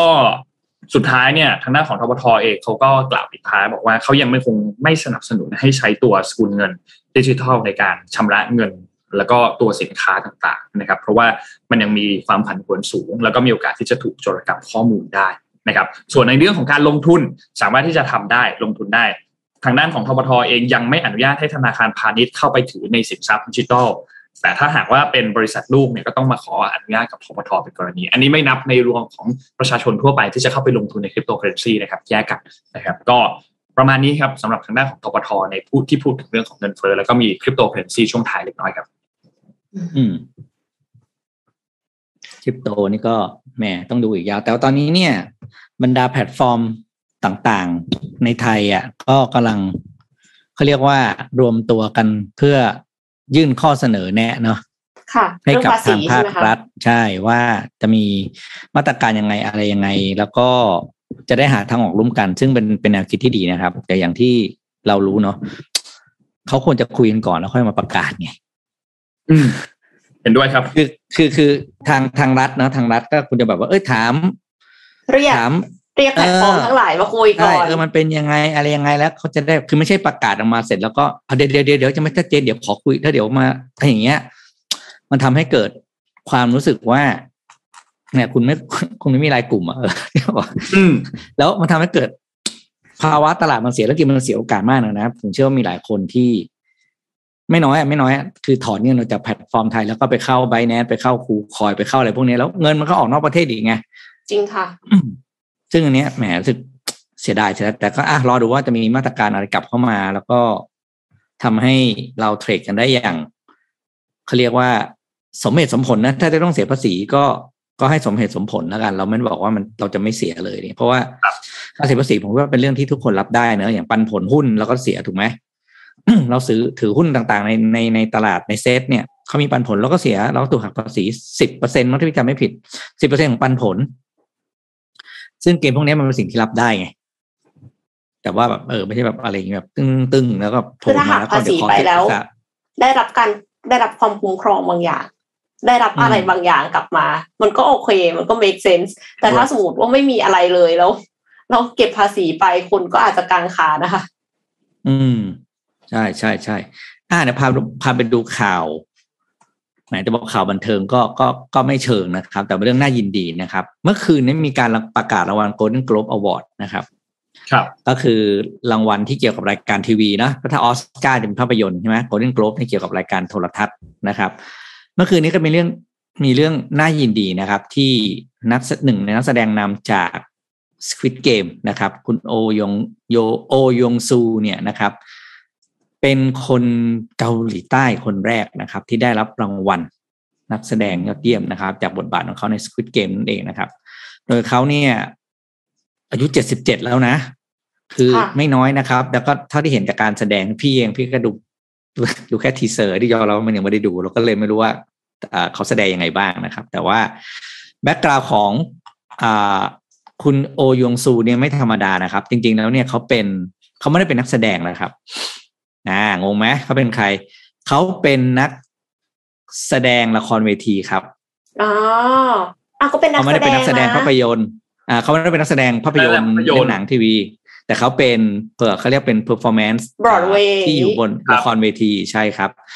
แล้วเล่นมาแล้วกว่าสองร้อยเรื่องนะอืมค่ะ คือคนนี้คนนี้คือเล่นเก่งจริงอะไรอย่างเงี้ยนะครับ แล้วก็ได้รับรางวัลนี้ใน Golden Globe ไปนะครับ คือต้องบอกว่าโกลเด้นโกลปีนี้มีดราม่านะ มีดราม่าก็คือไม่มีนักแสดงไปร่วมงานเลย อืม เพราะว่าอ่ามีเหตุผลในเรื่องของ อ่าเขาเรียกว่าความเท่าเทียมในเรื่องของเรื่องของสีผิวอะไรอย่างเงี้ยนะครับ เพราะเพราะงานจะจัดแบบเงียบมาก ไม่มีใครเข้าไปแล้วก็ค่ายใหญ่ๆ อ่าสถานีโทรทัศน์ช่องใหญ่ๆ ก็ไม่ถ่ายทอดด้วยนะ อ้าว ไม่มีถ่ายทอดสดใช่นึกคือว่าคือแบรเน้นนด์ถ่ายทแบรอนดด์แบรนด์ แบรนด์คณะผู้จัดเลยแบบว่าแบบว่าเขาบอกมีการปฏิบัติอย่างไม่เท่าเทียมอืมเขาเลยสถานีอย่างอย่างอย่าง CNBC เอ้ยไม่ CNBC หรือหรือ Fox หรือสักคนเนี่ยนะหรือ CBS เนี่ย CBS อะ CBS ไม่ถ่ายทอดครับ บอกยกเลิกการถ่ายทอด เพราะว่าไม่ไม่สนับสนุนการอ่าการทำการทำอะไรแบบนี้นะครับอืมไปหาอ่านรายละเอียดได้นะครับ เพราะว่ามันก็เป็นข่าวที่เชื่อว่าหลายหลายหลายหลายหลายสำนักข่าวเนี่ย มีการพูดถึงตรงนี้เหมือนกันนะครับ ครับ ค่ะอ่าเอ็มพาไปต่อที่เรื่องของ Metaverse ค่ะ แต่ว่าเป็น Metaverse ในแบบของสัตว์ค่ะ แปลกไหมคะ สัตว์เองก็เข้า Metaverse ได้แล้วนะคะพี่ปิ๊กจ้ะคือสัตว์ที่ว่าเนี่ยคือวัว วัวกับไก่ คิดดูว่า คือเกษตรกรเนี่ยเขาเชื่อว่าวัวเนี่ย มันน่าจะสามารถผลิตน้ำนมเพิ่มขึ้นได้จากการที่จากการที่เห็นทุ่งหญ้าเขียวๆอะ ก็เลยมีเกษตรกรในตุรกีค่ะ คือจริงๆเขาเป็นเจ้าของฟาร์มนั่นแหละ ชื่ออิสเซกโกคักเนี่ยค่ะ เป็นเจ้าของฟาร์มปศุสัตว์ที่อาศัยอยู่ในจังหวัดอักซารายทางตอนกลางของประเทศตุรกีเนี่ยเขาทดลองเอา VR มาสวมให้วัวค่ะ เพราะว่าก่อนหน้านี้เนี่ยถ้าสภาพอากาศฟ้าฝนไม่ดีเนยนะคะ วัวก็จะถูกขังอยู่ในบ้าน การที่วัวถูกขังอยู่ในบ้านเนี่ย เราถูกขังอยู่ในบ้านเราก็รู้สึกไม่ดีเนาะวัวถูกขังอยู่ในบ้านเครียดวัวก็อ่ารู้สึกไม่ดี ใช่วัวก็เครียดนะคะ ดังนั้นเนี่ยเขาก็เลยให้วัวเนี่ยสวมแว่น VR เพื่อที่จะให้เห็นว่าแบบว่าอยู่ในฟาร์มทุ่งหญ้าสีเขียวอะไรอย่างเงี้ยค่ะ ผลปรากฏว่า วัวเนี่ยผลิตน้ำนมได้มากขึ้นนะคะ จาก 22 ลิตรต่อวันเป็น 27 ลิตรต่อวัน แน่นอนว่าอันนี้มันเป็นการพัฒนาร่วมกับสัตวแพทย์ค่ะ เพื่อความปลอดภัยของวัวด้วยนะคะ เขาไม่ได้แบบลองเล่นๆขนาดนั้นนะ แล้วทีนี้คุณโกคักเนี่ยก็เลยซื้อ VR เพิ่มขึ้นอีก 10 ชุด เพื่อที่จะขยายการทดลองค่ะ แต่ว่าที่ตุรกีเนี่ยไม่ใช่ที่เดียว ที่มีการใส่แว่น VR ให้วัวอืมก่อนหน้านี้ในปี 2019 ฟาร์มแห่งหนึ่งในประเทศรัสเซียก็เคยมีคนเอา VR เนี่ยไปสวมให้วัวแล้วด้วย แล้วก็ผลปรากฏก็คือเหมือนกันเลยค่ะ ได้คุณภาพแล้วก็ปริมาณน้ำนมที่เพิ่มขึ้น แต่ว่าการที่จะใส่ VR ให้วัวเนี่ย ถ้าสมมติว่าใครฟังอยู่ อย่าเพิ่งไปใส่ VR ให้วัวในทันทีนะคะ เพราะว่ามันไม่เหมือนกันตรงที่วัวเนี่ยไม่สามารถมองเห็นสีแดงและสีเขียวได้ ถ้าจะฉายภาพทิวทัศน์เนี่ยก็ต้องเร่งสีให้เข้ากับการรับภาพของวัวด้วยค่ะ ไม่ใช่ว่าเอาแว่นของเราไปใส่ให้วัวได้เลยในทันทีนะคะมันต้องมีการดัดแปลงด้วย ทีนี้นอกจากวัวแล้วไก่ก็เคยสวม VR ค่ะ ครับ ไก่นี่เคยสวม VR ตั้งแต่ปี 2000 ตั้งแต่ปี 2014 นะคะ มีอาจารย์มหาวิทยาลัยภาควิชาการออกแบบเนี่ยของ Iowa State University เคยออกไอเดียว่าเราน่าจะทำหัว VR ให้ไก่สวม ก่อนที่เราจะฆ่าแล้วก็กินมัน คือฟังดูแบบว่าคือหลอกให้มันสบายใจอะเสร็จแล้วเราก็เอามันมากินเนาะไอเดียเนี้ยหลอกให้ค่ะตามียชื่อหลอกให้ตายใจเงี้ยเหรอก็อาจจะประมาณนั้นค่ะ คือให้มันรีแลกซ์ไงอืมมีชื่อว่า second life stock นะคะ หรือแนวคิดอันเนี้ยก็คือ virtual free range คือ free range เนี่ยคือแบบว่าทุ่งหญ้ากว้างๆ ให้แบบสัตว์มันวิ่งได้ใช่ป่ะอันนี้เป็น virtual ก็คือเป็น VR นั่นเองนะคะ virtual reality อันนี้เป็น virtual free range ทำให้ฟาร์มไก่ธรรมดาเนี่ย ที่ไก่จริง ๆ แล้วอะอยู่ในช่องใช่ป่ะช่องช่องช่องช่องเหมือนเป็นคอนโดแล้วก็แบบเบียดเบียดเป็นแล้วก็ข้างๆก็คือมีไก่อีกตัวหนึ่งไม่มีที่เป็นของตัวเองอะ แต่ว่าอันเนี้ยก็คือทำให้ไก่ใส่ VR และคิดว่าตัวเองอยู่ในอาณาเขตที่แบบกว้างขวาง มีอิสระไปที่ไหนก็ได้อะไรอย่างเงี้ยค่ะ คือมีความแบบหลอกไก่นิดนึงนะคะอืมก็ทำให้แบบจะทำให้ไก่แบบมีความสุขมากขึ้น แล้วนอกจากนั้นเนี่ยเขายังคิดไปไกลถึงขนาดว่าเจ้าของฟาร์มไก่เนี่ยอาจจะส่ง VR แล้วปลอมไปเป็นไก่ ก็คือในในโลกเสมือนอะไก่ก็เห็นตัวเองเป็นไก่ เจ้าของฟาร์ม VR ก็ ปลอมก็เป็นไก่กันแล้วก็มาสปายไก่ตัวเองได้ไม่แตกตัวตื่นมันจะแปลกๆเลยนะกวนเออก็อยากเห็นว่าไก่ไก่เป็นยังไงรู้สึกยังไงอะไรเงี้ยก็เลยต้องแบบว่าปลอมเป็นไก่เข้าไปอยู่ในโลก VR ไม่รู้เหมือนกันว่า มันจะเวิร์กหรือเปล่าเพราะว่าไก่มันรู้ตัวเองไหมว่ามันเป็นไก่ อันนี้อืมอันไหนอันดับแรกก่อน ก็ไม่แน่ใจเหมือนกันว่านี่คือการเปิดโลก Metaverse ในแบบที่นอกเหนือจากคนแล้ว สัตว์เลี้ยงของเรา ก็ยังเข้าไปอยู่ใน Metaverse ได้หรือเปล่านะคะ ต่อจากนี้อาจจะต้องมีการแบบใช้แว่น VR AR กับกับแมวกับหมาด้วยหรือเปล่า สมมุติว่าเรากำลังทำงานอยู่ไม่อยากให้มันมากวนอะไรเงี้ยเราให้มันอืมใส่แว่น VR เนี่ย มันก็แบบไปเล่นในโลกของมันได้ไหม ไม่ต้องมาแบบสะกิดเราตลอดเวลา อืม เออเออไปอยู่ไปอยู่กับตัวเองไปไม่ใช่เออน่าสนใจนะ เป็นไงคะทาสแมว คือ คือคือภาพของไก่อันนี้มันตลกมากเลยอะที่มันอยู่ตรงหน้าจอเราตรงเนี้ย มันเหมือนมันใส่โทรโขงอะฮะใช่ใช่อืมตลกมากเลย แต่ก็คือก็คือตามันเป็นอย่างนั้นไง อ่าใช่ใช่ตาเพราะตามันด้านอยู่อนี้ย่างใช่นี้ไหมไงแล้วครับคือใส่อย่างนี้มันก็ไม่ได้ ตลกตลกมากเลยครับก็น่าสนใจดีนะ มันมันแปลกๆดีนะถ้าเดี๋ยวนะถ้าสมมติว่าในเชิงคุณภาพมันได้จริงๆอะหนูว่ามันก็เป็นไปได้นะ เพราะว่าในช่วงเวลา อย่างตอนยุคเนี้ย มันก็มีวัวที่ถูกเลี้ยงด้วยเอ่อให้ให้กินเบียร์ให้อยู่ในฟาร์มดีๆบรรยากาศดีๆเปิดเปิดเพลงเพลงงให้ฟังอะไรอย่างเงี้ยเออใช่วากิว มันก็จะมีมีฟาร์มที่ทำแบบนั้นเหมือนกัน แล้วเขาก็จะสามารถที่จะได้เนื้อคุณภาพดีออกมา ตั้งราคาได้สูง คนกินก็จะเป็นแบบเหมือนกินเนื้อวัวพรีเมียมนิดหนึ่งอันนี้ก็อาจจะเป็นเนื้อวัวพรีเมียมอีกแบบหนึ่งก็ได้ ใครจะไปรู้มันอาจจะแบบสามารถทำให้เนื้อมันอร่อยขึ้นหรือเปล่ามันก็ไม่รู้เหมือนกันก็ ก็น่าสนใจดีครับ ลองลเวองลามันดูหันซ้ายหันขวาไม่ไปชนอะไรอย่างเนี้ยเออหนูก็เลยหนูคิดเหมือนกันว่ามันจะไม่เดินชนไม่อะไรหรอกแต่ว่าโอ้ไม่ไม่ก็คือในความเป็นจริงอะ มันอยู่ในข้อของมันมันไม่สามารถที่จะขยับไปไหนได้อ๋อมันแค่โดนหลอกลวงว่ามันแบบมีอิสอยู่ระในทุ่งโอเคเข้าใจแล้วอ่าอ่าอ่าอ่าเข้าใจแล้วครับเข้าใจแล้วครับน่าสนใจดีครับน่าสนใจดีฮะ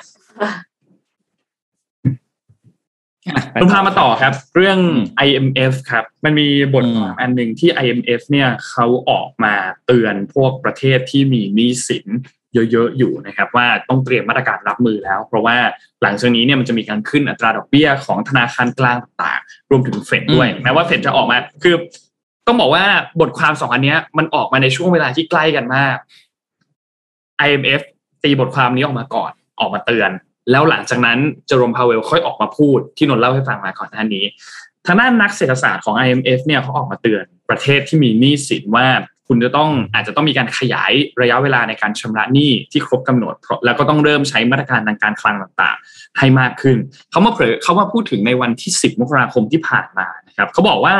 ปีที่แล้วเนี่ยนักลงทุนเนี่ยคาดการณ์กันว่าเงินเฟ้อในสหรัฐเนี่ยมันจะมีการเพิ่มขึ้นชั่วคราว แล้วก็เศรษฐกิจเริ่มฟื้นตัวมา แม้ว่าจะยังไม่มั่นคงมากเท่าไหร่มีติดขัดเรื่องของอุปทาน แต่ว่ามันก็กำลังค่อยๆ คลี่คลาย แต่ทีนี้หลังจากนั้นเนี่ยมันหลายๆอย่างมันเปลี่ยนแปลงไปเงินเฟ้อมันรุนแรงมากยิ่งขึ้น ราคาสินค้าเองก็เพิ่มตัวสูงขึ้นมาก ในอัตราเร็วที่มันสูงที่สุดในรอบ 40 ปีด้วย ตลาดแรงงานเองก็ตึงตัว แล้วก็มีการปรับตัวปรับขึ้นค่าจ้างขึ้นมาด้วยนะครับ แล้วก็มีเชื้อสายพันธุ์โควิดอันใหม่โอไมครอนอีก เกิดความกังวลเรื่องของเงินเฟ้ออีก อุปทานถูกกดดัน เฟดเองก็มองว่าเงินเฟ้อเป็นปัจจัยที่สำคัญมากๆ แล้วก็ลดการซื้อสินค้าสินทรัพย์ลงไปด้วยนะครับ ทางด้านของเอ่อสำนักข่าวรอยเตอร์เนี่ยเขาก็มีการรายงานว่า เฟดอาจจะเพิ่มอัตราดอกเบี้ยอย่างเร็วที่สุดเนี่ยคือในเดือนมีนาคมนี้ด้วย แม้ว่าหลังจากนั้นเจอโรมพาวเวลจะออกมาพูดก็ตามนะครับว่าเราอาจจะอยู่ในช่วงอัตราดอกเบี้ยต่ำๆไปตลอดในไปอีกนานเลย แต่อย่างไรก็ตามเขากางแผนออกมาแล้วว่าปีนี้เขาจะเพิ่มอัตราดอกเบี้ยสามครั้ง เพราะฉะนั้นมีการเพิ่มขึ้นแน่นอน แต่จะเพิ่มขึ้นตอนไหนเท่านั้นเองนะครับซึ่งทางด้านของสตีเฟนแดนิงเกอร์นะครับเขาเป็น หัวหน้าแผนกนโยบายจุลภาคฝ่ายนโยบายแล้วก็ยุทธศาสตร์ แล้วก็มีคุณเคนเนตคังนะครับรองผู้อำนวยการฝ่ายตรวจสอบ แล้วก็มีคุณเอเลนโบชองนะครับรองหัวหน้าแผนกนโยบายจุลภาคนะครับเขาก็เป็นนักเศรษฐศาสตร์ทั้งสามคนนี่แหละก็ออกมาบอกว่า ในอนาคตเนี่ยการเปลี่ยนแปลง ไม่ว่าจะเป็นพวกประเทศที่เป็นตลาดเกิดใหม่ มันจะมีความไม่แน่นอนสูงขึ้นจะเจอกับเรื่องของเงินเฟ้อ เจอกับประเด็นของเรื่องหนี้สาธารณะที่เพิ่มมากขึ้น ปีที่แล้วก็เพิ่มมากขึ้นมาอยู่แล้ว ในอนาคตจะเพิ่มมากขึ้นไปอีก โดยเฉพาะในประเทศที่เป็นประเทศตลาดมาเกิดใหม่เนี่ยนะครับจะเพิ่มขึ้นประมาณ 10%นับตั้งแต่ปี 2019 นะครับแล้วก็น่าจะเพิ่มขึ้นถึงระดับ 64%ของ GDP ภายในช่วงสิ้นปี 2021 ด้วยนะครับ ทีนี้มันก็จะแตกต่างกันไปในแต่ละประเทศนะครับ ซึ่งต้องบอกว่าเมื่อเปรียบเทียบกันระหว่างประเทศเหล่านี้ที่เป็นประเทศตลาดเกิดใหม่กับ สหรัฐอเมริกาเนี่ยการฟื้นตัวทางเศรษฐกิจและก็ตลาดแรงงานเนี่ยมีความแข็งแกร่งน้อยกว่าสหรัฐอยู่แล้วนะครับแม้ว่าต้นทุนการกู้ยืมเงินดอลลาร์สหรัฐเนี่ยจะยังคงต่ำสำหรับหลายประเทศก็ตาม แต่ว่ามันก็ยังมีความกังวลเกี่ยวกับเรื่องของเงินเฟ้อด้วยนะครับซึ่งประเทศเกิดใหม่เหล่านี้เนี่ยมีอะไรบ้างเขาก็ยกตัวอย่างมา เช่น บราซิล รัสเซีย แอฟริกาใต้ แล้วก็ประเทศประมาณนี้ก็มีการเริ่มขึ้นอัตราดอกเบี้ยไปแล้วด้วยในปีที่แล้วนะครับ ทีนี้ ปี 2022 ทุกคนพูดถึงกันว่ามันเป็นปีแห่งการฟื้นตัวนะครับ ความเสี่ยงที่จะเกิดขึ้นกับการฟื้นตัวมันมีอะไรบ้าง นักเศรษฐศาสตร์ของ IMF ก็ระบุบอกว่าการเติบโตทางเศรษฐกิจของสหรัฐเนี่ยก็แข็งแกร่งขึ้นเรื่อยๆ เงินเฟอ้อก็อยู่ในระดับปานกลาง ไม่ได้สูงมากนะครับ แล้วก็มีปัญหาเรื่องของอุปทานที่เกิดขึ้นก่อนอันนี้ก็ผ่อนคลายลงด้วย การคลังต่างๆ ก็หดตัวขึ้นอยู่กับด้านของอุปสงค์นะครับ ทีนี้การที่เฟดบอกว่าจะมีการเพิ่มอัตราดอกเบี้ยเร็วขึ้น ซึ่งเราไม่รู้ยังเมื่อเมื่อไหร่นะครับ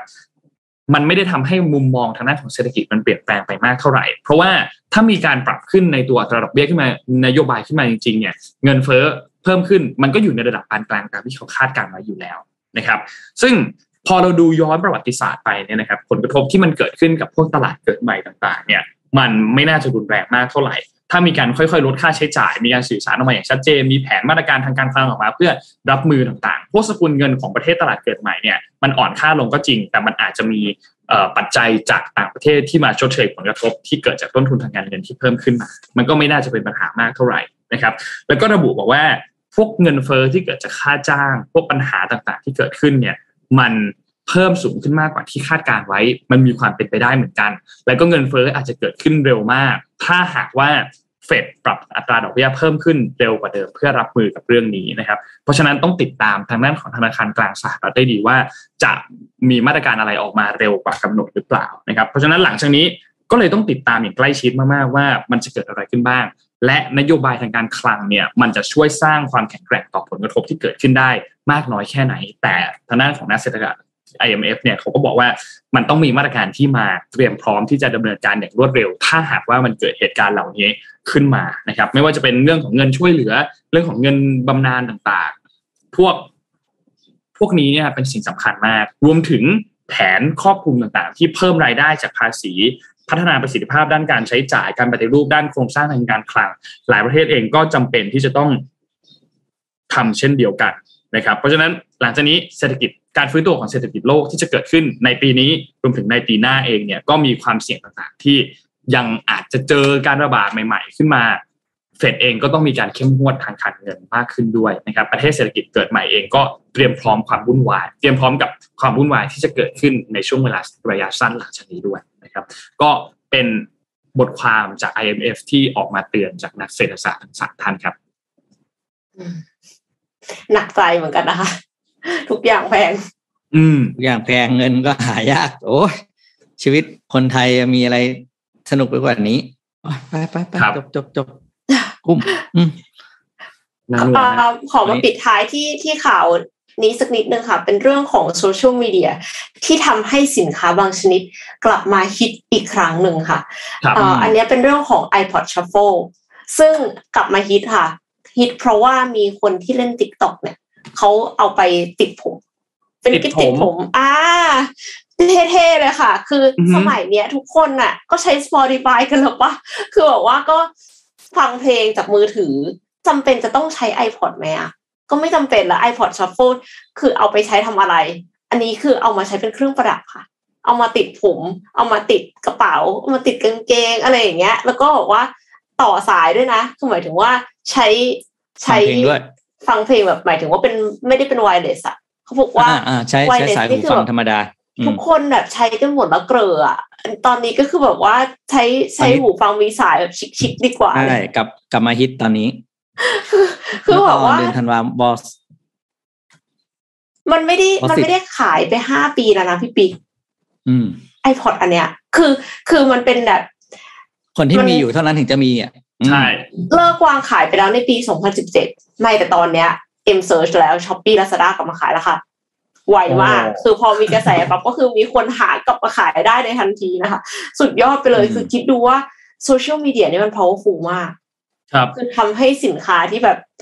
มันเหมือนมันตายไปเดทแล้วไปอะแล้วอะอ่าเดทไปแล้วอืมมันกลับมาใหม่ได้ แล้วเขาต้องไปเขาต้องไปติดอะไรสักอย่างข้างหลังมันปรับมาถึงจะหนีบหัวเราได้อะใช่ไหม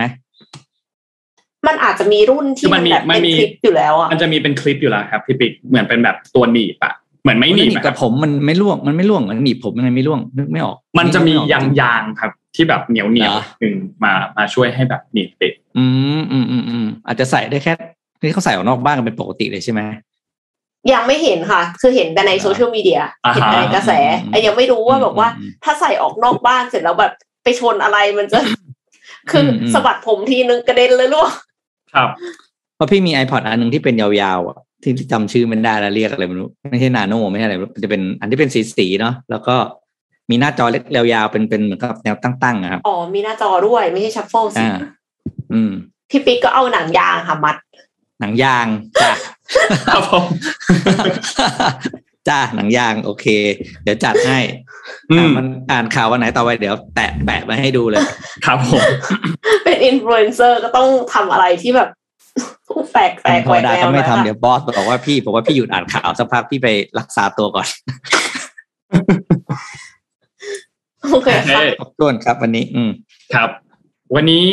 น่าจะครบแล้วนะครับ ขอบคุณ SCB นะครับผู้สนับสนุนแสนใจดีของเรานะครับ SCB อยู่กับเรามาอย่างยาวนานมากๆนะครับขอบคุณ SCB มากๆนะครับอย่างที่บอกไปนะครับว่าช่วงต้นปีแบบนี้ใครที่ต้องการวางแผนการเงินเนี่ยก็ฝาก SCB Easy Invest ไว้ด้วยนะครับสามารถเข้าไปดูได้สำหรับมือใหม่เองไม่เคยลงทุนเองเขาก็มีตัวช่วยอยู่ในแอปพลิเคชันนั้นค่อนข้างเยอะนะครับจะสามารถลงทุนได้เนี่ยค่อนข้างง่ายเลยนะครับแล้วก็ขอบคุณเดฟันเทด้วยครับ Premium Skin Care for Men นะครับผิวหน้าดูดีหน้าดูเด็ก ใครก็เดาอายุไม่ถูกนะครับภายใต้แนวความคิด Future Biotechnology for Men Skin นะครับสามารถที่จะหาซื้อได้แล้วนะครับตาม e-commerce ต่างๆนะครับ Shopee Lazada JD Central We Love Shopping แล้วก็เว็บไซต์โดยตรงของเขาก็คือ d e v a n t e 2 9 6 com นะครับสามารถหาซื้อได้แล้วนะครับนนท์ชอบตัวโฟมล้างหน้าของเขามากโฟมล้างหน้าเขาดีมากนะครับแล้วก็สีมันเท่ด้วยเป็นสีดำด้วยนะครับ ก็ฝากไว้ด้วยครับสำหรับเดวันเทผู้ชายคนไหนที่อยากดูแลตัวเองก็ลองหามาใช้ดูนะครับ รับรองว่าติดใจแน่นอนนะครับ และสุดท้ายก็ขอบคุณท่านผู้ฟังทุกๆท่านด้วยนะครับ ที่ติดตาม Mission Daily Report นะครับเดี๋ยวนนท์พาน้องแมวมาบอกลาทุกๆท่านก่อนอะสักครู่หนึ่งนะฮะอะ ทาสแมวตัวจริงวันนี้น้องแมวป่วนมากนะครับ น้องแมว น้องแมวชื่อหมอนข้างนะครับแปลว่าเอาไปนอนบนเตียงด้วย นอนไปทั่วเลยฮะ หมอนข้าง ก็ฝากน้องแมวไว้ด้วยนะครับ น่าจะมาป่วนไลฟ์ทุกๆเช้า ถ้าเรายังอ่านออนไลน์กันอยู่ตอนนี้นะครับ ก็ฝากไปด้วย ใส่ VR ไหมคะ เดี๋ยวพาไปใส่ VR ด้วยเลยวันนี้เราสามคนลาไปก่อนครับ รวมถึงน้องแมวลาไปก่อนด้วยนะครับ แล้วเจอกันใหม่อีกครั้งหนึ่งวันพรุ่งนี้วันพฤหัสครับ สวัสดีครับ สวัสดีค่ะ Mission Daily Report. Start your day with news you need to know